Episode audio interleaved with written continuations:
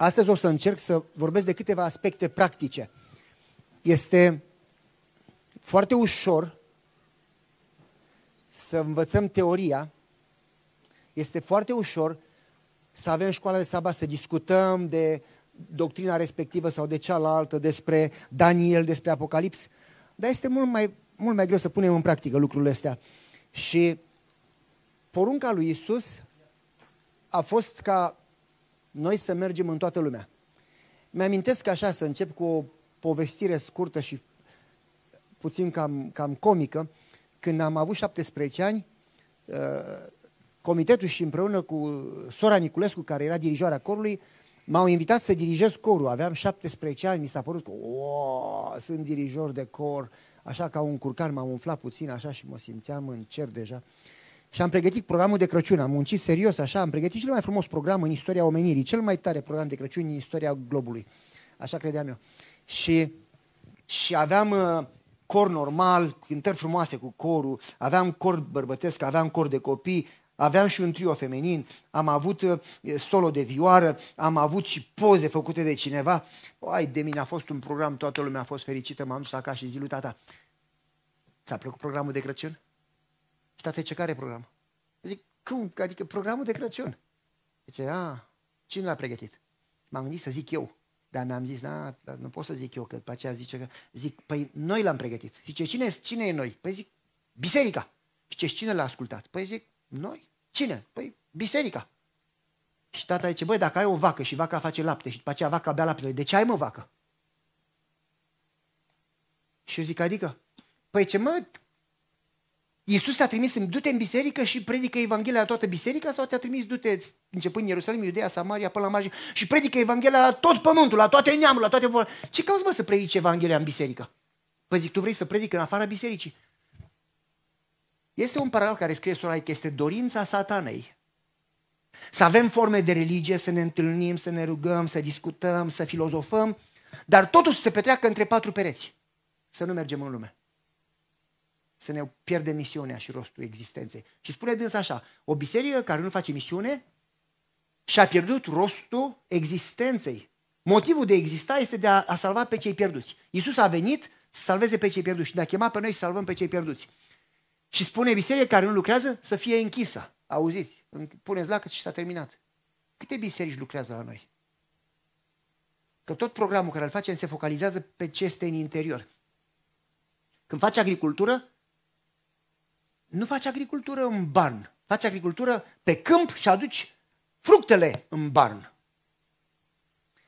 Discutam cu, cu, cu o soră și în, într-un district tot așa în nord și i-am spus, zic, după ce am discutat cu biserica, vine la mine și zice, am vrea să facem lucrare, dar nu știm, adică asta e un sat sărac.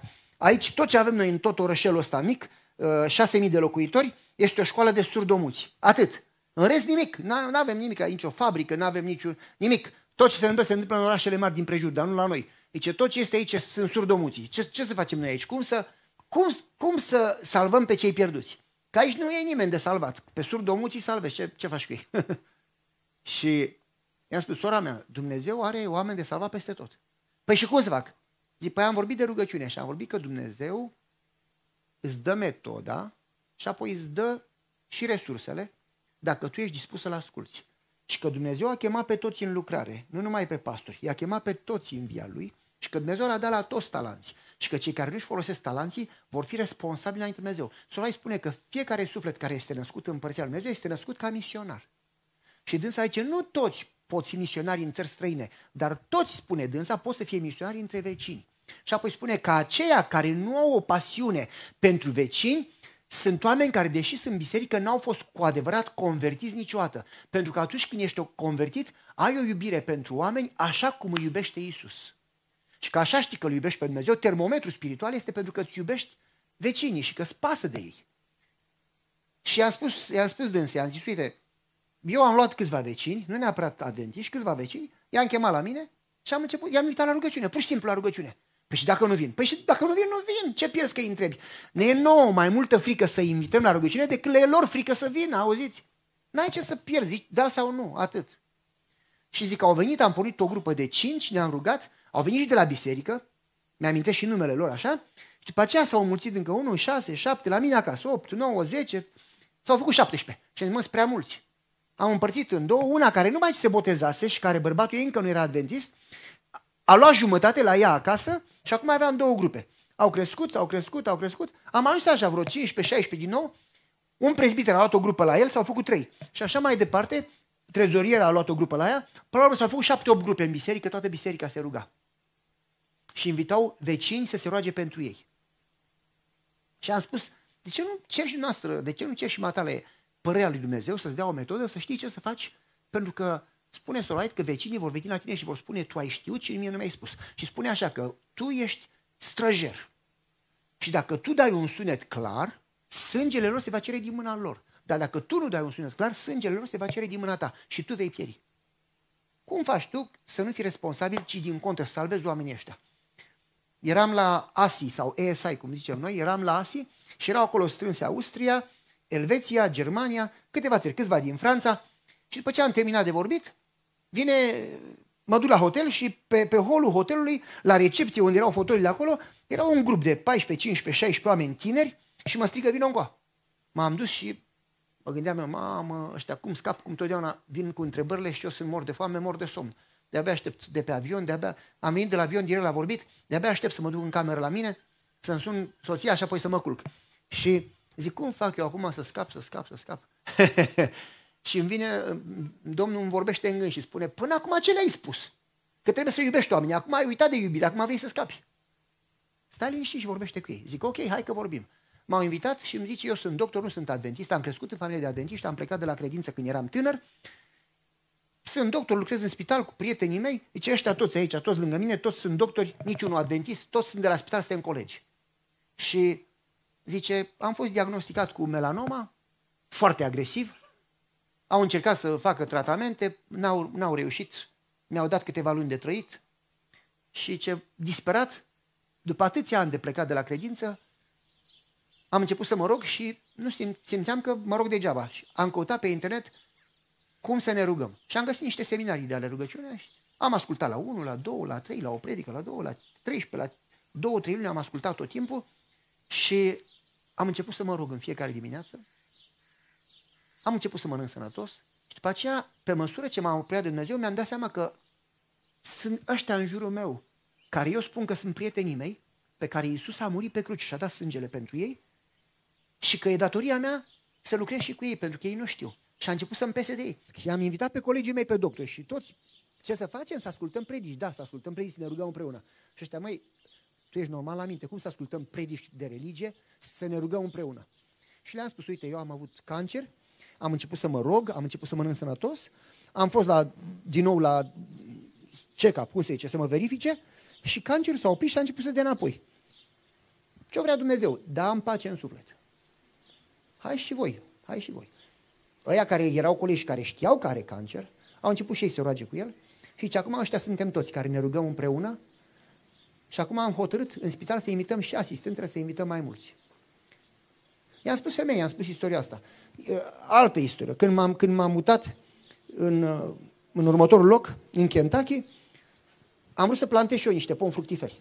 Dau telefon la o seră și vorbesc cu una și Celeste și zic, bună ziua, sunt Pavel, ce eu sunt Celeste, vreau să comand și eu niște pomi, vreau atâția mere, atâția pere, atâția prune, atâția cutare, atâția cutare, atâția cutare, atâția... și dă și mie pentru că dăm un discount, dă și mie 10-20%. A, nu pot, dar stai puțin, nu cumpăr de la tine, eu cumpăr de la alții. Ok, hai că-ți dau 15%, nu, dăm 20, hai că-ți dau 15, ok, dăm 15. A, și zic, uite, dacă îmi dai 20, îți trimit o carte. Deci eu nu citesc cărți, mă uit la televizor. Stai mai citește și cărți. Pe păi ce faci? Mai la televizor, ca așa ca peștele, gura deschisă, înghis tot ce spunei, citește o carte bună. Și zic, uite, cartea scrisă de mine. A, tu ai scris-o. Am discutat, am discutat, i-am trimis o carte. 12 ani mai târziu, mă mutasem în altă parte, vreau să plantez pomi și sună la aceeași seră. Și sunt curios, mai este celeste acolo? Și răspunde una Mary. Și că da, este, o chem imediat. Și zic, alo, sunt, uh, zic, Celeste? Și zice, a, Pavel. Zic, dar de unde mă cunoști după 12 ani? Păi zice, după accent. Și ce după predicile tale, după ce am citit cartea ta, am ascultat și predicile și vreau să spun că am fost diagnosticată cu cancer, am început să mă rog, încă am cancer, mi-au spus doctorii că o să mai trăiesc un an, doi, au trecut 12, încă am cancer, dar în fiecare dimineață îmi predau viața lui Dumnezeu, mă rog, studiez și îmi văd de treabă și ce vrea Dumnezeu. Și ce de atunci, zice, și copiii mei ascultă predicile și merg la adunare și cu tare, și cu tare și ce lucrez și cu alții. Fiecare în parte care este atins de Dumnezeu nu poate să tacă din gură și te duce și spune, vino să vezi, se duce și la altul. Și spuneam sorei astea, zic, tu ai vecini, orașul ăsta e mic, e numai școala de surdomuți. Dacă tu cu adevărat ești creștină, tu atingi și pe alții. Păi ce nu știu cum să fac, zic, roagă-te. S-a apucat femeia să roage și vine înapoi la mine și zice, uite, Dumnezeu m-a impresionat că orașul ăsta e atât de sărac că degeaba îi chemăm la evangelizare dacă nu le dăm de mâncare. Și Isus întâi îi hrănea, se împrietenea cu ei și ce metoda lui Isus este singura metodă care merge, Isus îi hrănea, nu știu ce, și după aceea îi spunea, urmează-mă. Deci hai să facem un community center. Eu în mintea mea, cum să facem community center? Că în biserică suntem 30 de oameni, toți bătrâni, toți fără bani. Cine, de unde cumpărăm sala? De unde luăm banii? Cine muncește acolo? De unde luăm lucruri ca să de la săraj? De... Nu e imposibil. Și zic, mai femeie, nu se poate. Păi ce, nu mai ai spus matale că dacă Dumnezeu, dacă te rogi, nimic nu este imposibil, că Dumnezeu îți dă planul. Zic, ok. Zic, du-te și roagă-te și făi. În mintea mea, dacă era de la Domnul, spunea mie că eu sunt pastorul, nu ție. Femeia a început să roage și zice, m-am vorbit cu bărbatul, nu vrea să vină, am vorbit cu comitetul, nu vrea să vină, matale mai pus să mă rog, matale să vii cu mine. Am încurcat-o, deci am pus-o să se roage, îți dai seama. Zic, hai că vin joi la 9. M-am dus joi la 9, m-am dus, am parcat motocicleta, am luat venuie, am plecat, am mers din casă în casă și până pe la 12, 1, 2, așa și zic, gata, mă duc acasă. Că n-am găsit nicio casă care să fie ieftină, să fie mare, să putem să deschidem un community center pentru săraci. Zice, ok, see you next Thursday, te văd joia viitoare. Zic, nu, nu, nu, nu, nu, joia viitoare sunt ocupat. Păi așa ai zis că vin fiecare joie. Nu, am zis că vin joia asta, nu fiecare joie. Nu, așa ai zis în fiecare joie, tu m-ai pus să mă rog, m-am rugat, Domnul mi-a spus să facem un community center, să mă ajute acum. Joia următoare din nou, probabil că unii dintre noi să știți istoria, joia viitoare din nou, după șase luni eram sătul și de mers cu ea, eram gata să mă mut de acolo numai să scap, am fost în fiecare casă din, din, din Delavan, am terminat, am mers în următorul sat, în Elcorn, am fost în fiecare casă, le-am terminat. Și pe aceea hai înapoi de la capăt, că așa ai zis că femeia la judecător s-a dus până, hai înapoi până găsim o casă. Eram gata să, să, să, să dispar, să intru în pământ. După șase luni, de ce nu răspunde Dumnezeu? De ce nu răspunde Dumnezeu? Dacă te duci din loc în loc să faci lucrare misionară și ai încercat cu vecinii și ai bătut din ușă în ușă și ai... De ce nu răspunde Dumnezeu? De ce nu sunt rezultate după șase luni? Când Dumnezeu a zis, duceți-vă în toată lumea și eu voi fi cu voi până la sfârșit. De ce nu răspunde Dumnezeu? Frații mei, cum a fost cântecul? Never give up, nu renunța. Pentru că planul Dumnezeu sunt așa de departe cum e cerul de pământ de planul omului. După șase luni, în sfârșit m-am apucat și eu să mă rog, deși nu aveam încredere că a fost planul lui Dumnezeu ce a zis femeia, care se rugase să săracă câteva luni, și Doamne, te rog frumos, dacă e de la tine, dă-ne o casă că m-am săturat să mă duc ea în fiecare joi. Dacă nu e de la tine, spune-i să mă lase în pace. Sau... După șase luni mă duc și bătem iar din nou la ușă, deschide omul ușa și avea o firmă de, de haine, vindea haine. Și zice, ați mai fost la mine de două ori și acum trei luni și acum nu știu cât timp. Zic, da, am fost. Zice, n-ați găsit clădire. Nu, dacă găseam nu mai veneam. Zice, păi i-a dat faliment, s-a închis fabrica de cutare, s-a închis fabrica de cutare în orașul cutare, era prin 2009 și zice, eu am încercat să închiriez, am cerut 4.000 pe lună, nu-mi dă nimeni, voi ați oferit numai 2000, decât deloc e mai bine și 2000, hai că vă dau cu 2000. Zic, Domnul să fie lăudat, joia viitoare nu trebuie să vină, iar gata, hai să facem actele. Am semnat actele, am terminat și zic, la revedere, îi spun sorei, joia viitoare nu mai vin. Când se plec, sună telefonul. Răspund și zice, sunt managerul de la Kmart. Kmart e un magazin mare. Sunt managerul la Kmart. Ești pastorul Goia? Da. Deci ai găsit clădire pentru community center. Zic, de unde știi? Ce pf, tot orașul știe. Deci ai bătut de două ori la ușă la noi. Zice, tot orașul știe. Deci ai găsit clădire? Da, am găsit clădire. Ai rafturi? N-am rafturi. Uite, noi am închis Kmart-ul, vreau să ajut show, îți dau rafturi degeaba. Am luat un prezbiter cu un camion, am luat rafturi, am dus rafturi, am descărcat rafturile până seara, când să plec sună telefonul. Zice, sunt pastorul baptist. Ai găsit clădire? Zic, tu de unde știi? Ce tot orașul știe, mai. Că voi vreți să porniți un community center să ajutați săracii. Ai găsit clădire? Da. Uite, noi vrem să-ți dăm ceva mobilă veche. Sună pastorul după aceea zi următoare luteran, pastorul presbiterian, în jur de 5, 6, 7 biserici ne-au ajutat cu lucruri, cu mâncare, cu haine, cu conserve, cu jucării, cu de toate. Am umplut community center, tot orașul știa și orașul următor și orașul din, cel, din partea cealaltă. De ce a îngăduit Dumnezeu șase luni să nu avem niciun rezultat? Pentru că nu știa nimeni înainte. Dacă îi întrebai cei biserica adventistă spunea că e un restaurant sau știu eu ce spuneau. N-avea nimeni habar de biserica asta cu 30 de bătrâni. Nimeni n-avea. Era biserica într-un loc unde fuseseră pe vremuri cai care trăgeau trenuri pe vremuri. Acolo era biserica, într-un loc micuț și întunecat și așa mai departe. Nu știa nimeni nimic de biserică. Acum tot orașul știa că grupa aia mică vor să ajute săr- săracii. Și toată lumea zis, hai că ajutăm și noi, hai că ajutăm și noi. Și ce nu puteau ei să facă, a făcut orașul. După ce ne-am deschis community center, sună guvernul și zice, vrem voi să vă ocupați de cei care vin de la pușcărie șase luni de probare, să lucreze la voi, să învețe să servească, să slujească, să învețe să slujească comunității. Ne-au dat pușcăria și după aceea a sunat primăria. Deci avem aici cartele de benzină, cartele de mâncare, cartele de cutare pentru săraci. Vrem ca voi să le dați. Au venit oamenii, au venit la noi și ne spunea ce voi ajutați orașul. Uite, am cancer, te rogi, uite, am diabet, te rogi, uite, sunt în divorț, te rogi pentru mine. Am deschis o grupă de rugăciune, miercuri seara, la Community Center. Veneau oamenii din oraș, ne rugam cu ei și veneau cu grămada. Vine pastorul presbiterian și zice, măi, oamenii la mine când îi chem la rugăciune nu vin, vin la tine. Vină mai și la mine ca să faci și noi ore de rugăciune. Acum, marți am deschis și ore de rugăciune în biserica presbiteriană, veneau membrii lui și mă rugam cu ei și apoi miercuri veneau la Community Center. La un moment dat nu mai aveam loc atâtea donații că le-am pus în ploaie. A venit iarna, ploua pe ele și femeia zice, pastore, n-ai spus matale că trebuie să mergem prin credință? Hai să căutăm din nou. Zic, aoleu, în fiecare joie. Am bătut la prima ușă, următorul magazin de lângă noi, la prima ușă. Și zice, ce faceți voi pentru orașul ăsta? N-a făcut nimeni niciodată nicio biserică. Ce voi sunteți oamenii lui Dumnezeu. Voi cu adevărat ne iubiți. Voi să faceți ce a făcut Hristos. Ce vreau și eu să fiu parte din asta. De când a căzut economia, n-am mai făcut nimic, n-am mai vândut nimic.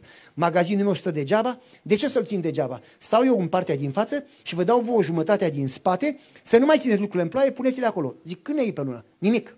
Vreau să, fac, să ajut și eu. Nu vă iau nimic. Ne-a dat jumătate de magazin, peste trei luni s-a umplut jumătatea aia și ce femeia merge mai departe, bate la ușă. Am luat-o în dreapta, am bătut la prima ușă și omul zice, măi, mi-a spus ăla că în trei luni pe jumătate de magazin, de când va da vouă, l-a binecuvântat mai mult Dumnezeu decât toată viața lui în tot magazinul. Vă dau și o jumătate de magazin, poate mă binecuvântați Dumnezeu și pe mine. Ne-a dat și el la jumătate de magazin. După trei luni era așa de plin, am în două jumătățile și ce femeia, hai mai departe. Și zice, ce clădire ne trebuie nouă pentru mărimea asta? Deci cum era Samaritan Center din Tennessee, cam de mărimea asta ne trebuie. Păi zic, aia e imens, este o hală imensă. Deci autozonul din oraș are mărimea asta. Hai să cumpărăm autozonul. Păi zic, ăla e câteva milioane de dolari, noi nu avem bani. Doar am pus anunțul și au început să vină donațiile din oraș și am cumpărat clădirea de autozon toată. În fiecare sâmbătă la adunare aveam, deci membrii erau 30, aveam 40-50 de vizitatori care veneau la community center de ne rugam cu ei. Pentru că o femeie s-a rugat și a lucrat. Spune sora așa aici, rugați-vă, planificați și lucrați. Rugați-vă, planificați și lucrați. Nu e suficient, frate, să te rogi și te sui în vârf de copac ca un călugăr, te rogi singur și atât. Dacă nu aplici ce te rogi, degeaba te rogi. Rugăciunea duce la activitate. O rugăciune reală, prezența lui Hristos reală în suflet, te duce la activitate. Dacă nu ai activitate, de ce te rogi? Vreau să vă dau, să ajungem la subiect, zice așa, motivul pentru care poporul lui Dumnezeu nu au putere este pentru că se încrede în înțelepciunea lor și nu lasă pe Dumnezeu să lucreze, n-au încredere în el. Patriarh și Profes, pagina 493. Evanghelia se va încheia cu putere mult mai mare decât a început, în Marea Luptă, pagina 612. Dar biserica trebuie să duce la acțiune, și asta e în Selective Messages, volumul 1, pagina 126. Biserica trebuie să duce la acțiune. Fiecare membru care a fost cu adevărat convertit trebuie să lucreze, să prepare uh, lumea pentru a doua venire. Trebuie să fie, să-și cerceteze inima, să se unească în rugăciune, să planifice și apoi să meargă nu numai cu rugăciune, ci să meargă din vecin în vecin, din oraș în oraș, să aprindă câte o lumină în fiecare loc, ca Evanghelia să se prăbuiască peste tot, să termină lucrarea, să vină Domnul. E o datorie solemnă pe care Dumnezeu ne-a dat-o. Și vreau să vă întreb, cum faci asta? Te rogi, cum planifici, cum lucrezi? Foarte practic. În 2010 am fost chemat să lucrez în, Kenta, în, uh, în Kentucky, Lexington, Kentucky. Biserica avea în jur de 90 de membri, extrem de bogați, 16 doctori, nu știu câți proprietari de fabrici, nu știu câți, cum să spun eu, oameni care erau uh, afluenți, destul de întăriți, înstăriți. Și în biserica respectivă aveau 72 de ani fără niciun fel de creștere, decline. Adică mi-a spus conferința de 72 de ani au scăzut de la 240 de membri la 90 de membri. Erau împărțiți în trei. O grupă extrem de liberală, extrem de liberală, nu vreau să vă dau exemple, o grupă extrem de conservativă, era păcat să zâmbești. Adică ai zâmbit, n-ai cravată, n-ai ce căuta la învon. N-ai, ai zâmbit, ai păcătuit. Și o grupă care nu credea în Duhul Sfânt. Din contră, m-am și luat puțin cu ei într-un mod politicos. Zice, Dumnezeu e unul, nu sunt trei. Noi nu credem în Duhul Sfânt. Și zic, credeți în Isus? Da. Păi atunci sunt doi. Ori e unul, ori sunt trei. Nu poate să fie doi, nu? Și a, nu ne-am gândit. Zice, păi Isus e tot una cu Tatăl. Zic, serios, de unde până unde? Pierduți cu totul, săracii, pierduți cu totul. Se cer căzut în numele. Ce faci când, când ești într-o biserică din asta? Cum faci tu să ajungi la ceilalți? Pentru că, spune Sora White, că până ucenicii n-au avut pace și unitate între ei, n-au putut să primească Duhul Sfânt. Numai când s-au unit și n-au mai fost conflicte, atunci au pregătit calea pentru Duhul Sfânt și atunci au putut să lucreze cu putere. Cât e conflict în biserică, se mănâncă unii pe alții, nu, nu e niciun succes. Ce faci într-o biserică în care este ceartă, în care nu vor să lucreze, în care nu sunt botezuri de ani de zile? Ce, ce, ce poți să faci acolo? Când m-am dus în prima joie, când m-am dus, m-am întâlnit cu comitetul, dau mâna cu prezbiterul și prezbiterul, un doctor, când dau mâna cu el, ridică mâinile așa în sus, ce eu nu dau mâna cu pastorii, n-am încredere în voi. Ce tatăl meu a fost pastor și a lăsat-o pe mama, s-a dus cu o tânără. Ce vină aveam eu că tasul? Ok. După aceea vine femeia care era coordinatoarea de worship, de cântări, de, de serviciu divin și zice, you Romanians, you are all thieves. Zice, voi românii sunteți toți hoți. Spune femeie, numai ce am venit astăzi, nu mă cunoști. Și că acum 20 de ani în New York, când locuiam în New York, am chemat o echipă de români să facă acoperișul, de-am dat bani, au, au luat banii și au plecat, nu s-au mai întors niciodată. Ce voi românii sunteți toți hoți. Ce vine a mea, mă, că echipa aia nu ți-a, nu ți-a făcut acoperișul. Și zic, m-am supărat puțin și voi, americanii, sunteți toți drogați. Deci nu, eu nu iau droguri. Păi nu, dacă iau, nu ia toți. Așa faci dacă un român a furat, fură, fură toți. Ce faci în biserica aia? Nu vrea să dea mâna cu tine? Întreb trezorierul, ce faceți voi ca să salvați oamenii din oraș? Și îmi răspunde, ce noi nu credem în evangelizare. Adică, ce nu credem în Bible Studies, nu mai e nimeni de salvat aici, nu suntem decât noi. Serios! Păi Iisus zice că nu are problema cu, cu secerișul, are problema cu lucrătorii. Secerișul e larg. Ce faceți voi să salvați pe oamenii din oraș? Ce noi te-am adus aici să predici bine și scurt. La 12 pleacă Duhul Sfânt și plecăm și noi. Și dacă predici la, până la 12 și un minut, plădici singur, noi plecăm. Așa mi-a zis. Ce faci în biserica aia? Ce poți să faci? Că oamenii îmi spun mie, frate, aș lucra, dar biserica mea, e biserica de vină, nu sunt eu. Nu, frate, ești tu de vină, nu e biserica. Că dacă tu critici biserica, nu ajungi cu nimic. Tu trebuie să faci ceva tu. Dumnezeu nu te va întreba ce au făcut acestea, trebuie ce ai făcut tu. Ce faci tu pentru Dumnezeu? Ce faci tu pentru vecinul tău? Ce faci tu pentru copilul tău? Ce faci tu pentru ruda ta? Pentru colegul de la școală? Pentru colegul de la serviciu? Ce faci tu pentru ei? Pentru că Dumnezeu nu ți-a dat o casă să ai acoperiș, ți-a dat o casă să salveze vecinii. Dumnezeu nu ți-a dat un serviciu să ai salariu, ți-a dat un serviciu să salvezi colegii. Dumnezeu te face responsabil pentru ei. Ce faci tu pentru ei dacă tu ești creștin? Lasă ce face celălalt. Păi frații au făcut asta la biserică. În momentul în care ești pe alții, ești tu bolnav. Roagă-te pentru ei. Fă ceva bun. Nu te coborâ cu ce Neemia. Nu am timp să mă cobor, am o lucrare de făcut. Ai o lucrare de făcut, consumă-ți energia cu lucrarea, nu cu lupta. Ce trebuia să fac în biserica aia? Să mă lupt cu ei? Doamne ferește. Să plec, să-mi iau jucăriile, să plec, să îi manipulez? Nu merge, că erau toți deștepți. N-ai cum. Ce să faci? Soția și cu mine am început să ne rugăm. Și am făcut un legământ cu Domnul. În prima lună ne rugăm o oră, în a doua două, în a treia trei, în a patra patru și creștem așa până ne răspunde. Și dacă nu răspunde, până murim. Am început să ne trezim de la 4 la 5 să ne rugăm. A doua lună de la 4 la 6, a treia lună de la 4 la... Toată lumea doarme. De la 7, da. Ce poți, frate, să spui în trei ore de rugăciune? Dacă Biblia spune să nu repeți aceleași cuvinte ca farizei, ce spui în trei ore? Păi rugăciunea nu trebuie să fie generică, ci specifică. Nu spui iartă-ne păcatele, ci numești păcatul. Nu spui mulțumim pentru binecuvântări, ci numești binecuvântarea. Binecuvântarea sub Domnul și nu uita Niciuna din binecuvântare. Nu avem nici să ne temem decât dacă uităm cum ne-a con... Deci nu uiți binecuvântări, ci le numești. Nu te rogi pentru biserică, Doamne, fii cu biserica mea, Doamne, să se predice Evanghelia, ajută Tu să se predice. Evanghelia nu se predică singur, frate. Dumnezeu te chema pe tine să o predici. Doamne, te rog să fii cu săracii. Cum poți tu să-i dai Dumnezeu lucrarea care El ți-a dat-o ție? Spune în Testimonii, volumul 1, ce Dumnezeu ne-a dat o lucrare și noi o dăm Lui. Ce Dumnezeu te-a pus pe tine. Și că, Doamne, ajută să predice Evanghelia. Tu Tu trebuie să predici Evanghelia. Doamne, fii cu săracii. Tu trebuie să fii cu săracii. Îl punem pe Domnul să facă ce ne-a pus pe noi să facem. Că e mai ușor să mergi la adunare când cu baia, mănânci tot fotoiul ce acasă și să ai făcut datoria. Am început să ne rugăm specific, nu generic. Doamne, fii cu biserica mea. Am luat fiecare membru din cărțile bisericii. Fiecare mamă, fiecare tată, fiecare copil. Mi-amintesc că avea un, două fetițe, fratele meu avea un nume, că nu știu cum a pus numele, probabil a aruncat o conservă pe acoperiș și când a văzut conserva, zgomotul i-a pus numele la fete. Avea un nume că nu puteai să-l zici. Și când te rogi pentru ei, înveți numele. Deși e greu, ți se încurcă limba în gură, înveți numele. Și m-am rugat pentru ei specific, fiecare membru, fiecare mamă, fiecare tată, fiecare prezbiter, fiecare diacon, fiecare coordinator de la școală sabat, fiecare de la cor, fiecare... Când te rogi pentru ei nume pe nume, ce credeți că merg, rugăciunea se termină într-un minut? Păi dacă ai 90 de membri, plus că mai erau în cărți 200 până la 240 care nu veneau la biserică, cât timp putea să rogi pentru ei? Că nu puteam să mă rog mai mult de 30 pe zi, că, nu? Credeți că e ușor să te rogi pentru membrii din biserică? Ce ziceți? E da sau nu? Nu e, trebuie, trebuie puțin sacrificiu și puțină determinare. Trebuie să nu renunți.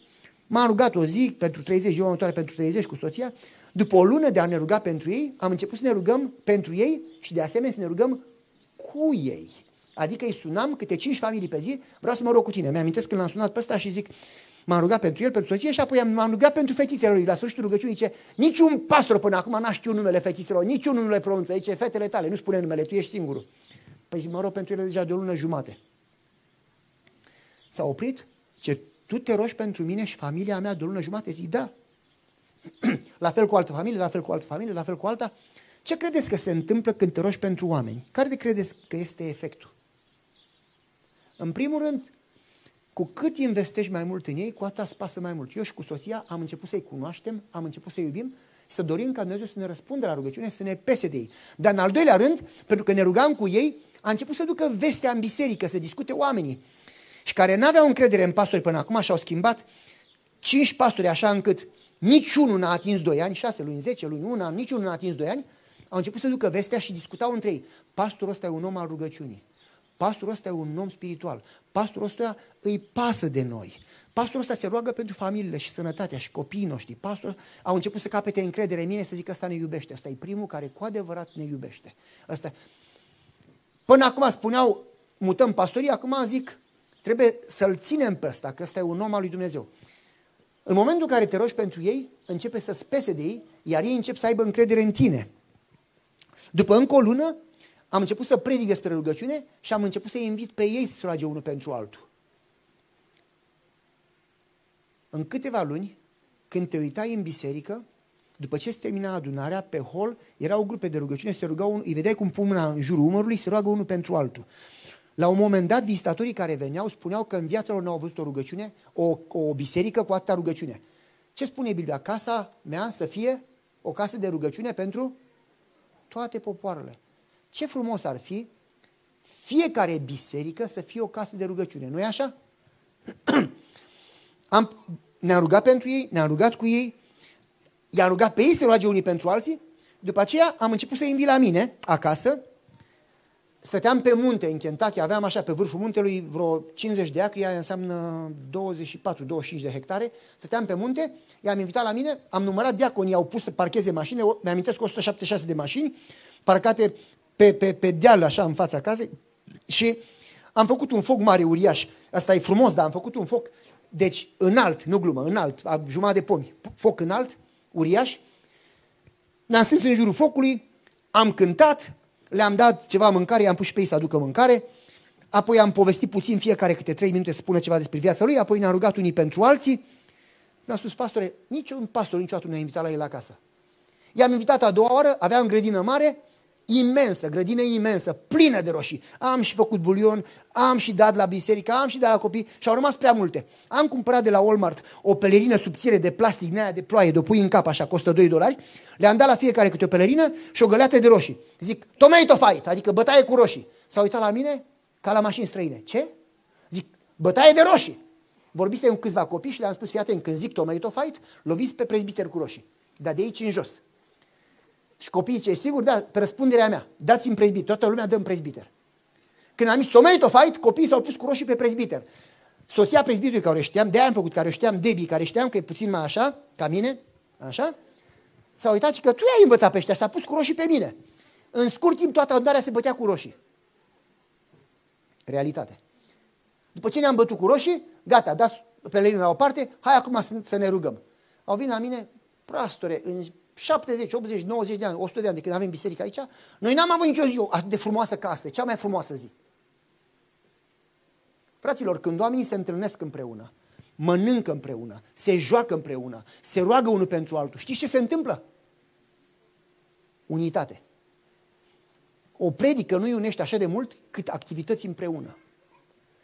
Au început oamenii să se roage împreună, au început să se întâlnească împreună, s-au oprit luptele, s-au oprit diviziunea dintre grupe, în fiecare îl vedeai că e prieten cu celălalt.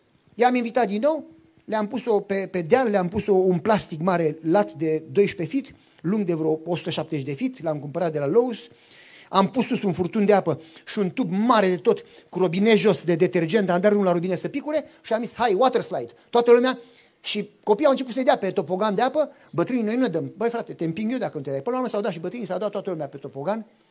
În fiecare lună, cam, sau o dată la două, trei luni, când aveam o întâlnire cu prezbiterii, când aveam o întâlnire cu toți de, conducătorii de departamente, când aveam o întâlnire cu toată biserica. Foc, mâncare, joacă, rugăciune. Odată am ascuns comorcică prin pădure și trebuia să le găsească și apoi și așa mai departe. Diferite activități. Frații mei, s-a unit biserica, au început să se roage împreună. Între timp predicam despre rugăciune, predicam despre misiune, predicam ca oamenii să învețe ce să facă. Și după aceea am chemat la mine și am zis, de data asta veniți la mine, nu ne jucăm. De data asta mergem în pădure și ne rugăm. Și vă rugați ca Dumnezeu să vă dea planul cum să ajungeți la orașul ăsta. Și mi-au spus oamenii, uite, l-am avut aici pe uh, Kenneth Cox, am plătit 46.000 de dolari, n-a venit niciun suflet, zero. L-am avut aici pe Mark Finley, l-am avut aici pe Ron Halverson, l-am avut aici pe John Brocea, mi-au spus toate numele mari, toate armele mari adventiste. N-a venit niciunul, nu vin oamenii. În orașul ăsta jumătate sunt milionari, e al cincelea cel mai bogat din, e al cincelea, deci printre orașurile cele mai bogate. Jumate sunt milionari, jumate sunt baptiști. Milionarii nu le trebuie Dumnezeu, iar baptiștii cred că sunt salvați și nu vin. Și le spun pastorilor să nu vină, că noi suntem sectă, că noi suntem evil, că noi suntem răi, să nu vină. Și ce nu vine nimeni, degeaba facem evangelizare. Măi, oamenilor, comanda e a lui Isus, nu e o sugestie. Duceți-vă în toată lumea, e nu este o sugestie, e o comandă. Problema nu e cu evangelizarea, problema e cu voi, pentru că nu aveți metoda potrivită pentru locul potrivit. Trebuie să vă rugați ca Dumnezeu să vă dea metoda. Duceți-vă în pădure și rugați-vă ca Dumnezeu să vă dea metoda. Și de unde știm noi vocea lui Dumnezeu? Foarte simplu. Dacă e normal, e de la voi. Dacă e o chestie care nu face niciun sens, e de la Domnul. M-ați înțeles? Dacă e o idee normală, e de la voi. Dacă e o idee care sună așa în nebunie, e de la Domnul. Pentru că planul lui Dumnezeu, comparat cu planurile omului, sunt cu totul imposibile. Adică Dumnezeu i-a zis lui Noe să construiască o corabie. Nu că o să niciodată apă. Făcea sens. Dumnezeu a zis lui Iosafat să pună corul în fața armatei. Păi vrei să cânti în corul ăla? Dumnezeu a zis lui Gedeon să nu ia nicio armă, să ia un, o trompetă și o făclie. Cum te duci la război fără sabie, fără pistol, fără arme? Trebuie să nu ai... Nu e normal, nu e așa? Dumnezeu a zis lui Iosua să meargă în jurul cetății. Nu e normal. Dumnezeu a zis lui, lui, lui Ilie să se ducă la Ahab, care urmărea să-l omoare. E normal? Când Dumnezeu îți dă planul, e atât de mare că pentru mintea omenească e nebunie. Și planul lui Dumnezeu e nebunie pentru așa și lipsă de înțelepciune pentru amintiți, pentru greci și pentru romani. Scandalon. Evanghelia. Evanghelia e o nebunie. Nu înțelegem noi. Mintea noastră limitată nu înțelege planul lui Dumnezeu. Și le-am spus, fraților, de ce nu răspunde Dumnezeu când te rogi? Pentru că Dumnezeu e mare, nu e mic. Și planurile lui sunt mari, nu sunt mici. Și când Dumnezeu îți dă planul și spune mergi în jurul Erihonului, tu dacă nu te-ai rugat destul și dacă n-ai o relație cu Dumnezeu, tu nu asculți pentru că ți se pare nelogic. Și spune sora că dacă așteptăm să înțelegem planul Dumnezeu, nu o să-L ascultăm niciodată. Noi trebuie să-L cunoaștem destul încât să-L ascultăm prin credință fără să înțelegem. Dacă așteptăm de asemenea în alt paragraf ca problemele să fie înlăturate ca după aceea să acționăm, nu o să acționăm niciodată. Trebuie să-L cunoaștem destul, să punem piciorul în apă prin credință. Când Dumnezeu îți dă planul, când îi spune lui Avram sacrifică copilul, să nu încerci să înțelegi. Dacă Dumnezeu ți-a sari, sari. Fără comentarii. Și dacă nu ești un om al rugăciunii, nu o să asculți. Decât dacă îl cunoști pe Dumnezeu destul să ai încredere în El, să nu încerci să înțelegi, să nu-l pui la, la, la îndoială, ci când Dumnezeu ți-a vorbit, ți-a spus pleacă din țara ta ca lui Avram, pleci din țara ta.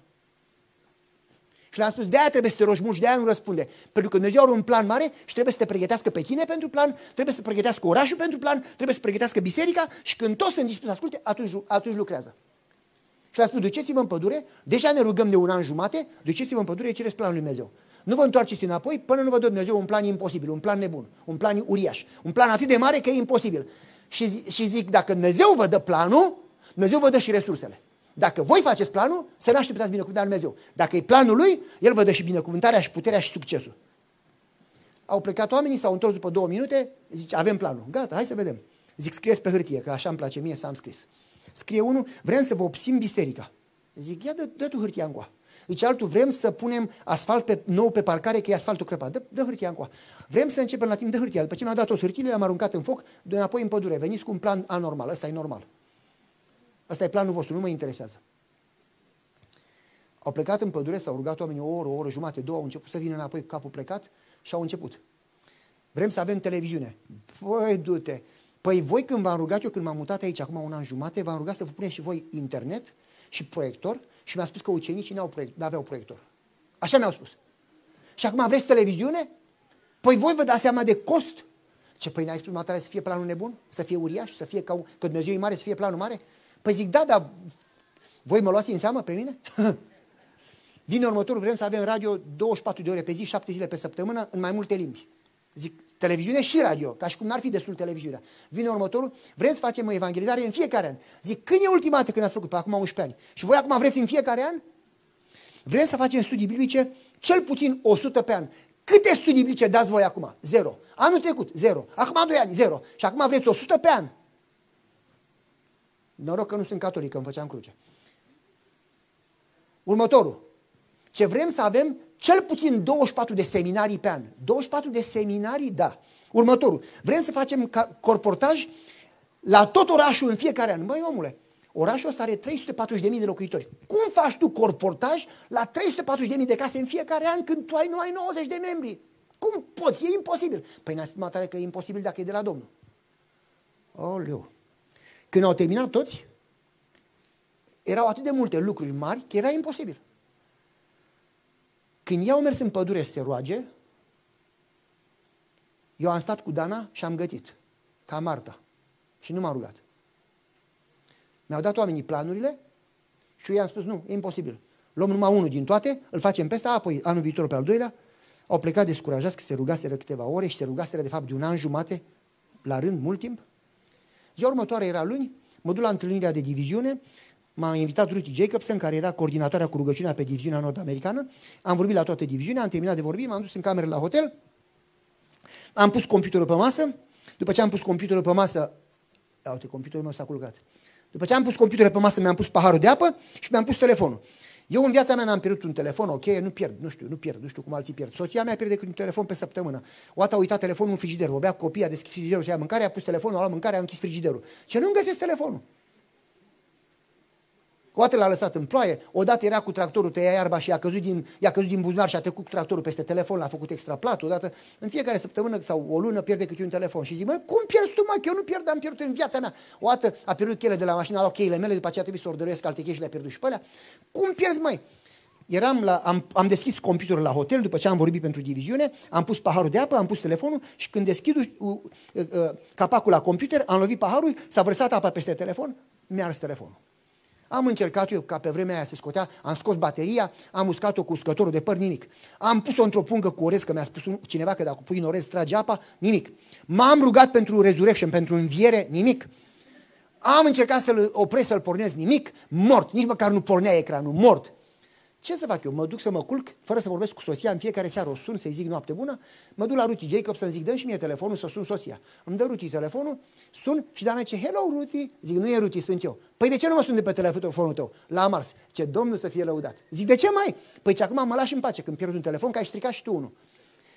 Zic, ok, uite, ți-am dat telefon să zic noapte bună, te iubesc, la revedere, nu știu ce. Am închis, i-am dat lui Ruti telefonul, mă duc în cameră, m-a pus să mă rog. Nu o rugăciune de rutină, ci să mă rog serios. Să mă rog pentru biserică, să mă rog pentru planul Dumnezeu, să mă rog pentru familie, să mă rog pentru... Și nu puteam să mă rog. Vi s-a întâmplat vreodată să nu aveți pace să vă rugați? Și mă luptam în rugăciune. Doamne, care-i treaba? Ce am făcut? Spunem și o să îndrept. Te rog frumos. Și Domnul m-a impresionat că oamenii ăia au adus planul lui Dumnezeu și Dumnezeu mi-a spus, eu le-am dat planul și tu, pastorul, te-ai opus. Tu te opui mie. Și am Doamne, te rog din inimă să mă ierți, că în timp ce ăia se rugau, eu nu m-am rugat, eu găteam. Și dacă tu mă ierți că ești un Dumnezeu bun, te rog din inimă să repari greșeala mea și tot ce m-am opus eu să ne dai înapoi. Și știu, Doamne, că Tu ne iubești, că ești un Dumnezeu iertător și cred că ai lucrat și îți mulțumesc din inimă și dacă Tu lucrezi, o să le spun oamenilor că e greșeala mea, nu a lor și că trebuie să reparăm tot ce am, tot ce am, tot ce am oprit eu ca pastor pentru că nu m-am rugat. Termin rugăciunea, Dumnezeu iubește o inimă zdrobită, Dumnezeu iubește o inimă sinceră și umilă. Termin rugăciunea, sună telefonul, ăla stricat. Sună telefonul, îi ce sunt Jackie. Zic, da, vă cunosc? Zice, nu, sunt uh, general manager de la Charter TV, general manager de la cablu de televiziune pe tot orașul. Și ce oamenii urmăresc filme, urmăresc cu tare, urmăresc cu tare și ce niciodată n-au nimic spiritual. Vreau să le pun niște predici să-i cresc spiritual. Și ce am căutat la biserica aia, la aia, nu mi-a plăcut și am găsit predicile tale și ce vreau să le pun pe televiziune pentru tot orașul, 340.000 de locuitori. Și ce de obicei noi luăm între 8 și 12.000 de dolari pe oră, depinde la ce oră din zi. Deci vă oferim 4 ore pe săptămână pe degeaba. Și eu tac din gură, nu puteam să cred că, ne, că mă sună ea pe mine și în loc să plătesc eu, ne dă televiziune pe degeaba. Și ce, de ce taci? Nu ești mulțumit? Hai că vă dăm 5 ore. Și eu zic, ok, mulțumesc, trebuia să tac din gură, că poate e cea 6 ore. Am primit televiziune pe degeaba, ce ceruse unul din membrii mei care se rugase în pădure. Și zic, mă, merge telefonul. Când închid, telefonul mort. N-avea ecran, n-avea nimic.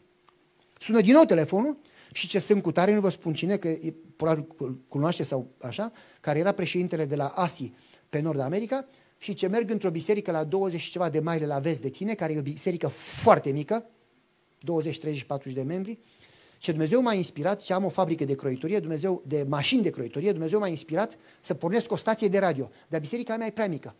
Iar biserica voastră acum deja știe toată conferința, se roagă, sunteți o biserică de rugăciune, vă întâlniți împreună, vreau să vă donez stația de radio, turnul de radio, echipamentul, clădirea, vă dau tot și plătesc eu toate utilitățile, curent, cu tare, cu tare, până vine Domnul, dacă voi puneți programele. Și vă rog să le puneți în mai multe limbi.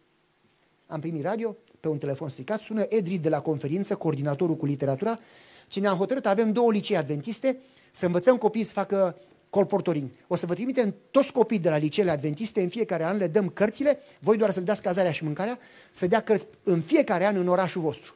S-a rezolvat și cu asta și aș putea să continui mai departe. Unul dintre membri a zis că vrem ca biserica noastră locală să ajungă în lume. Vreau să vă spun că după 2 ani erau 87 de țări care ascultau biserica noastră locală, cu o jumătate de milion de downloads pe lună, o jumătate de milion, 500 de mii pe lună. Și s-a, s-a amărit de acolo, nu numai n-am rămas atât. Într-un cuvânt, încet, încet, încet, încet, încet, încet, s-a rezolvat tot ce se ruga să membri. Bineînțeles, sâmbătă viitoare m-am dus și le-am spus, fraților, e vina mea că eu nu m-am rugat, eu n-am avut încredere că Dumnezeu poate să facă lucruri atât de mari. Când oamenii s-au rugat un an, un an jumate împreună, în fiecare vineri dimineață, toată biserica era pe telefon. Aveam un 1-800 number, ne întâlneam pe telefon și între 6 și 7 jumate nu stătea nimeni o oră jumate. Stăteau oamenii 15 minute, plecau, venea altul 15 minute, plecau dar la orice moment erau 40-50 de oameni care se rugau vinerea dimineața pe telefon ca Dumnezeu să ne ajute să salvăm orașul. În fiecare vineri. De două ori pe săptămână mă rugam cu prezbiterii. Când am început evangelizarea ne rugam în fiecare dimineață cu toată biserica. În sfârșit, noi nu mai avem timp, că nu mai, nu mai sunt decât vreo 5 minute. N-am apucat să vă, dau, să vă dau pașii cum am făcut cu evangelizarea. Sunt extraordinari, numai că altă dată, cu ajutorul Lui Dumnezeu. Nu acum. Acum se termină timpul și când se închide harul, se închide harul. Ce să mai faci? S-a închis ușa. Dar uh, vreau să vă să termin cu, cu, cu o istorie. Vreau să vă spun că a fost rugăciune, după aceea la rugăciune s-au adăugat Bible Studies, studii biblice, s-a ajuns o medie de 250 studii biblice pe an. Ce biserică are mai mult de 10? 250 în medie, am avut și 270 și mai multe. 250 de studii biblice pe an. Pe an. În câțiva ani ajungi la tot orașul s-a adăugat seminarii în jur de 20 pe an și vreau să vă spun că la seminarii veneau oamenii, aveam în fiecare joie seminarii, aveam oameni grămadă, grămadă. Că seminar de gătit, cum să gătești sănătos, mai ales că dădeam și sample de mâncare, că seminar de ieșit din datorie, că să te oprești din fumat, că în sfârșit seminarii. Aveam community outreach, community involvement, adică să ajutăm orașul. Mi-amintesc, am fost la poliție și am vorbit cu șeful poliției pe tot orașul și am zis, invităm poliția duminică la biserică la noi. De ce? Vreți să ne țineți o predică? Nu, nu, că noi ținem predicile sâmbătă. Vrem să vă dăm o masă și să ne rugăm pentru voi. nu au venit toți polițai, dar au venit foarte mulți. Le-am dat o masă, ne-am rugat pentru ei, le-am mulțumit pentru sacrificiul lor, ne-am rugat pentru protecția lor, pentru binecuvântarea lor și a familiilor. Și mi-a spus șeful poliției ce toți ne înjură, toți ne urăsc. N-am avut nicio biserică să se roage pentru poliție. A aflat newspaper, ziarul, pe prima pagină. Biserica a venit să se roagă pentru poliție. Pe aceea lunea ne-am dus la 22 de stații de poliție, câte doi, câte doi, câte doi, și le-am dus cookies nesănătoase. Știți ce sunt cookies, nu? Așa? De la Costco, prăjituri și Sprite nesănătos, le-am dat la toți. Ne-am rugat pentru ei. Duminica viitoare am invitat pompierii, ne-am rugat pentru ei. Duminica viitoare ne-am dus la spital, ne-am rugat pentru ei. Duminica viitoare și așa mai departe. Am ținut evangelizare, după aceea, după vreo 8, 9, 10 luni de, de lucrat cu orașul. Nu mai vreau să trec prin asta, vreau să vă spun, să vă închei cu o istorioară. Biserica a crescut de la 90 la 340 în câțiva ani, cu o medie de 50 de botezuri pe an. De la 11 oameni care făceau toată lucrarea în biserică, tot, tot, tot, tot, tot s-a ajuns la 265 de oameni care lucrau. De la nicio activitate s-a ajuns că aveam activități în fiecare zi. De la o școală de clasa de sabat am ajuns la 16 grupe de școală de sabat și așa mai departe. Am ajuns la în jur de o jumătate de milion de downloads pe internet din peste 87 de țări.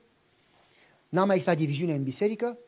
Pe NCD, care este Natural Church Development, care măsoară sănătatea unei biserici, când m-am dus acolo, biserica care avea 32%, care de la, sub 35% sunt biserici care mor și peste 60% sunt biserici care cresc. Când am plecat era 70 ceva la sută. Biserica a ajuns în cea mai rapid crescătoare din America și între primele 15% rapid crescătoare din lume. Dintr-o biserică bolnavă, într-o biserică extraordinar de puternică și crescătoare, pentru că oamenii se rugau împreună. Ce-ar fi dacă fiecare, dacă fiecare biserică s-ar întâlni dimineața să se roage împreună? Ce-ar fi? Ce s-ar întâmpla? Casa mea să fie o casă de rugăciune pentru toate neamurile. Ce-ar fi dacă fiecare biserică s-ar întâlni dimineața, sau măcar o zi pe săptămână, sau măcar la telefon, să se roage împreună? Ce s-ar întâmpla? Dar nu se poate, că suntem confortabili.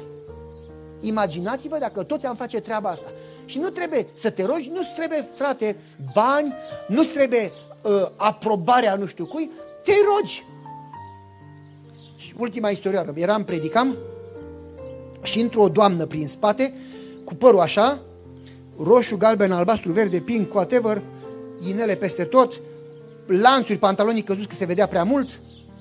Când o vedeai, făceai așa și mâncai ustroi când o vedeai că intră în biserică. Când am terminat predica, am văzut-o că pleacă, nu s-a rugat nimeni cu ea, am fugit după ea să mă rog cu ea. Când m-a văzut că vin, a deschis mașina, eu am închis ușa la mașină și ce, nu vreau să vorbim. Zic, păi da, da, las că eu vreau să vorbim. Păi da, da, eu nu vreau. Păi taci din gură că vorbesc eu. Și ce lasă-mă în pace că eu nu cred în Dumnezeu. Și zic, păi ești băută. Zice, nu, nu sunt băută, dar nu cred în Dumnezeu. Ba, ești băută, că dacă n-ai fi băută, ai crede. Zice, nu, nu sunt băută, dar nu cred. Zic, ba, ești băută. Zice, nu, nu sunt băută. Zic, păi dacă nu erai băută, ce cauza la biserică? Decât dacă ai băut și ai greșit adresa. Zice, păi, zic, ce cauza la biserică dacă nu cred? Du-te la film. Zice, păi cred în Dumnezeu, nu cred în rugăciune. Zic, știu de ce. De ce? Ai ochi albaștri. Dumnezeu urăște oamenii cu ochi albaștri. Când ai ochi albaștri, Dumnezeu zice, se întoarce și nu ascultă. Dacă ai ochii ca mine căprui, wow, te ascultă Dumnezeu imediat. Deci ești nebun. Ce Dumnezeu ascultă orice rugăciune, indiferent de ochi. Zic, te-am prins. Înainte mi-ai spus că nu crezi în rugăciune și acum am spus că Dumnezeu răspunde la orice rugăciune. Zic, hotărăște-te. Și a mai păcălit. Păi ce cred în rugăciune teoretic, dar practic Dumnezeu nu răspunde. Adică, și mi-arătă cămașa și o ridică și ce uite aici, de 16 ani îmi fac droguri, la fiecare două ore îmi fac droguri în venă și m-a rugat și Dumnezeu n-a răspuns. Și am fost la pușcărie, și am fost la spital, și am fost la reabilitare și Dumnezeu nu răspunde. Zic, mai femeie, spune și mie cum te rogi. Ce, da, Doamne, sunt drogată, Doamne, sunt drogată, Doamne, sunt drogată, sunt păcătoasă, Doamne, sunt păcătoasă. Doamne, iartă-mă, iartă-mă și dăm biruință, Doamne, dăm biruința tu drogul. Zic, aoleu, te rogi Ave Maria tu. Zi mai o femeie, când ți-ai mărturisit păcatul, Dumnezeu te-a iertat? Nu mai vorbi de păcat, nu mai sta cu ochii cu mintea pe păcat, puneți ochii pe Hristos, studiază, roagă-te, umpleți mintea cu Hristos, că atunci când vine Hristos, satana nu mai are acces. Când te separi de Hristos, satana te atacă. Nu petrece timpul cu drogurile, petreceți timpul cu Dumnezeu. Unu, doi, nu e suficient să te rogi, ci trebuie să lucrezi cu cineva. Pentru că spune Spiritul Profetic că Dumnezeu nu are nevoie de noi, Dumnezeu poate să folosească pietre. Dar când lucrăm cu alții, noi creștem, noi devenim mai tari. Du-te și dă un studiu biblic cuiva ca să crești tu. Păi ce eu nu știu să dau studiu biblice. Lasă-mă cât te învăț. Bazi la ușă, nu trebuie să înveți, uite, ești DVD-ul și așa mai departe. Ce nu trebuie să învăți. Nu, urmărești DVD-ul, te rogi pentru ei și pleci. Ce dăm studiu biblic. I-am dat studiu biblic, s-a dus, mă sună mai târziu, zice, te urăsc și pe tine și pe Dumnezeu tău nu mai vin în veci, zic, a, nu ești prima. Deci, zic, ce s-a întâmplat? Păi nu deschide nimeni ușa. Păi te-a rugat, mă, femeie, ca Dumnezeu să deschidă ușa? Și, o, nu m-am gândit. Roagă-te. Ce bine. Mă sună un mai târziu, ci că m-a rugat. Cât te-a rugat, mă? N-a trecut decât 30 secunde. Și cât vrei să mă rog? Roagă-te până Dumnezeu răspunde. Roagă-te până Dumnezeu răspunde. Don't, nu, don't, don't give up. Nu, nu renunța. Povestea e lungă, nu mai trecem prin ea. Femeia s-a rugat până la 5 jumate, m-a rugat și eu un office pentru ea până la 5 jumate. La 5 jumate m-a sunat plângând și îmi spune, pastore, prima dată în viața mea m-a rugat de serios, m-a rugat aproape 5 ore și în timp ce mă rugam, Dumnezeu a deschis și la apartament, a ieșit un om înalt, African American, se ducea la gunoi, am vorbit cu el că vreau să intru, mi-a zis că nu-mi dă voie să intru pentru că persoana respectivă din apartamentul respectiv nu e acasă, m-a întrebat de ce vreau să intru, i-am spus că trebuie să dau studii biblice și ce sunt supărat pe tine. De ce? Pentru că și eu am cerut studii biblice și n-a venit nimeni. Și a, nicio problemă, îți dau ție studii biblice. Și hai înăuntru să-mi dai studii. Nu, că mi-a spus pastorul să nu intru. Hai înăuntru să-mi dai studii biblice. Ce pastor am intrat și omul ăla înalt, cu jachetă de piele, cu scheleton de cap mort pe spate, cu păr lung, din de, moto, de ganguri de motociclete, omul ăla mi-a stai jos și a plecat. Eram singur în apartamentul lui, am plecat. Ce să fac, să stau sau să plec? Singură. După 10 minute a venit cu încă 11 bărbați, m-am speriat, am crezut că ăștia face. Și am zis, Doamne, te rog să mă protejezi de oamenii ăștia? Și asta le-a zis bărbaților, era șeful gangului de motocicliști. Sta jos, de 40 de ani suntem în droguri, m-am rugat prima dată în viața mea ca dacă există un Dumnezeu să trimite un înger să ne dea biruința asupra drogurilor, Dumnezeu a trimis un înger, stați jos și ascultați de ea. Și ce, pastore? Le-am spus că și eu nu sunt înger și eu sunt tot în droguri, dar dacă se roagă, Dumnezeu îi iartă. Dacă și umplu mintea cu Hristos, cu rugăciune, cu studiu, satanul nu are acces. Și dacă dau un studiu biblic și lucrează cu alții și ajută pe alții să-L cunoască pe Dumnezeu, ei cresc mai tari în Dumnezeu. Și le-am spus, roagă-te și lucrează și Dumnezeu îți dă biruință. Roagă-te și lucrează și Dumnezeu îți dă biruință. Și oamenii mi-au spus, nu știm să dăm studii biblice, toți bărbații ăia. Și le-am spus, e simplu, uite, aveți DVD și așa, și așa, și așa, și așa. Ce pastor, e ora 5 jumate, mi-am făcut drogul la 9 jumate și nu tremur și nu simt nevoia. E prima zi din viața mea în care sunt fericită. A venit la adunare sâmbătă viitoare, n-avea cercei, n-avea inele, n-avea părul vopsit, încă era părul așa, pantalonii nu erau căzuți, erau sus. A adus și câțiva din bărbații la adunare, mai târziu s-a botezat, mai târziu încă unul, mai târziu încă unul. Frații mei, în biserica aia, tot timpul, în fiecare sâmbătă aveam musafiri, în fiecare sabat din an aveam cel puțin un, că nu mai multe botezuri, când oamenii se rugau și lucrau. Noi ne oprim astăzi. Dacă îmi plecăm acasă, dacă plecăm și facem tot ce am făcut până acum, a fost o tabără de munte, am mâncat, am stat la foc și atât. Dumnezeu te cheamă să fii deosebit de restul. Să te rogi cum nu se roagă altul, să lucrezi cum nu lucrează altul, să spese de familie, să spese de vecini, să spese de colegul de la servici, să spese de colegul de la școală, să te rogi pentru ei într-un mod activ, să te rogi serios pentru ei, să te rogi din inimă, să te scoli de vreme, să te rogi pentru biserică nume cu nume, să te rogi pentru vecini, să-i inviți la un studiu biblic, să le duci niște prăjituri sau o roșie sau știu eu ce, să le dai o carte, să te rogi cu ei, să te rogi pentru ei, să fii deosebit, să fii sare, să fii lumină, să fii o binecuvântare, să fii ca Hristos. Dumnezeu te cheamă pe tine, nu trebuie neapărat să fii pastor. Pastore, dar eu nu m-am dus la Andrew, eu nu știu cum să dau. Fratele meu, Dumnezeu îți dă metoda, îți dă binecuvântarea, îți dă putere, îți dă succes. Te-a trimis ce duceți pe toată lumea și voi fi cu voi. Dumnezeu nu minte. Dar când pleci acasă de aici, trebuie să acționezi. Nu te teme că n-ai succes. Fă partea ta și ai încredere că Dumnezeu va lucra. Și dacă se pare că nu lucrează, înseamnă că pregătește terenul. Când Daniel a început să roage, a trebuit 21 de zile și apoi a zis, când tu ai început să rogi, eu am început să lucrez. Dar mi-a trebuit atâtea zile să lucrez, să mă lupt cu împărații, megilor și aperșilor. Când tu te rogi, Dumnezeu lucrează, dar îi trebuie timp să lupte cu oamenii încăpățânați. Continuă să te rogi, continuă să lucrezi, ca Dumnezeu să continue să lucreze. Ce-ar fi dacă am face toți treaba asta? Ce-ar fi dacă ne ducem în bisericile noastre și nu avem pretenții la alții să roage, ne rugăm noi. Păi frate, biserica mea nu se roagă, așa că nu mă rog nici eu. Roagă-te tu, frate, lasă-i pe ceilalți. Ce-ar fi dacă am face asta? Câți dintre noastre vor să ducă acasă, să înceapă să se roage în fiecare zi? Dacă o zi uiți, nu e nicio problemă. Mâine din nou ei. Se roage în fiecare zi și să înceapă să se roage pentru vecini, pentru biserică. Amin? Și apoi se ducă la un vecin să zică, poți să mă rog pentru tine. Că oamenii cu tot COVID-ul ăsta, cu nebunia asta, cu economia asta, cu războaie, oamenii sunt stresați. Credeți că dacă le oferiți o rugăciune, zic nu? Și dacă zic nu, zic nu, care e problema? Să zici, vecine, aș vrea să mă rog pentru tine. Și nu vă rugați, Doamne, mântuiește pe păcătosul ăsta, nu așa. Ci, Doamne, te rog binecuvintează-l. M-ați înțeles? Să ne rugăm pentru vecini, să fim o lumină, să fim ca Isus pentru vecini, să fim deosebiți. Facem treaba asta.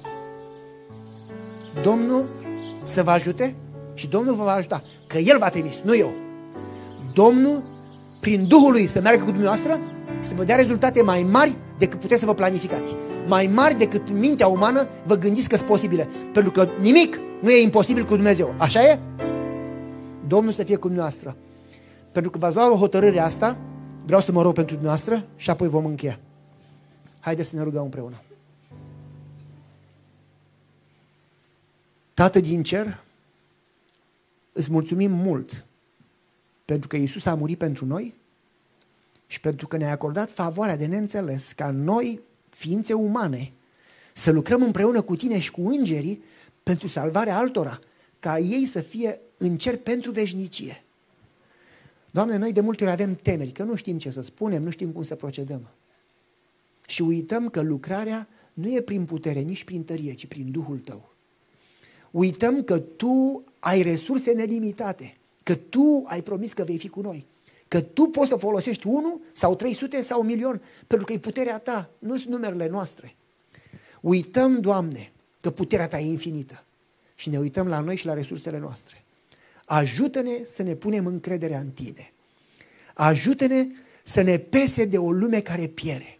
Ajută-ne nu mai să vorbim de asta, ci în mod activ să ne rugăm și să lucrăm.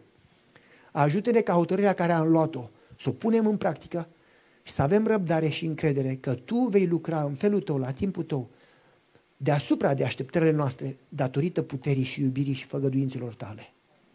Te rugăm să binecuvintezi hotărârea noastră. În numele și în meritele lui Isus te rugăm și îți mulțumim că ai răspuns prin credință. Amin.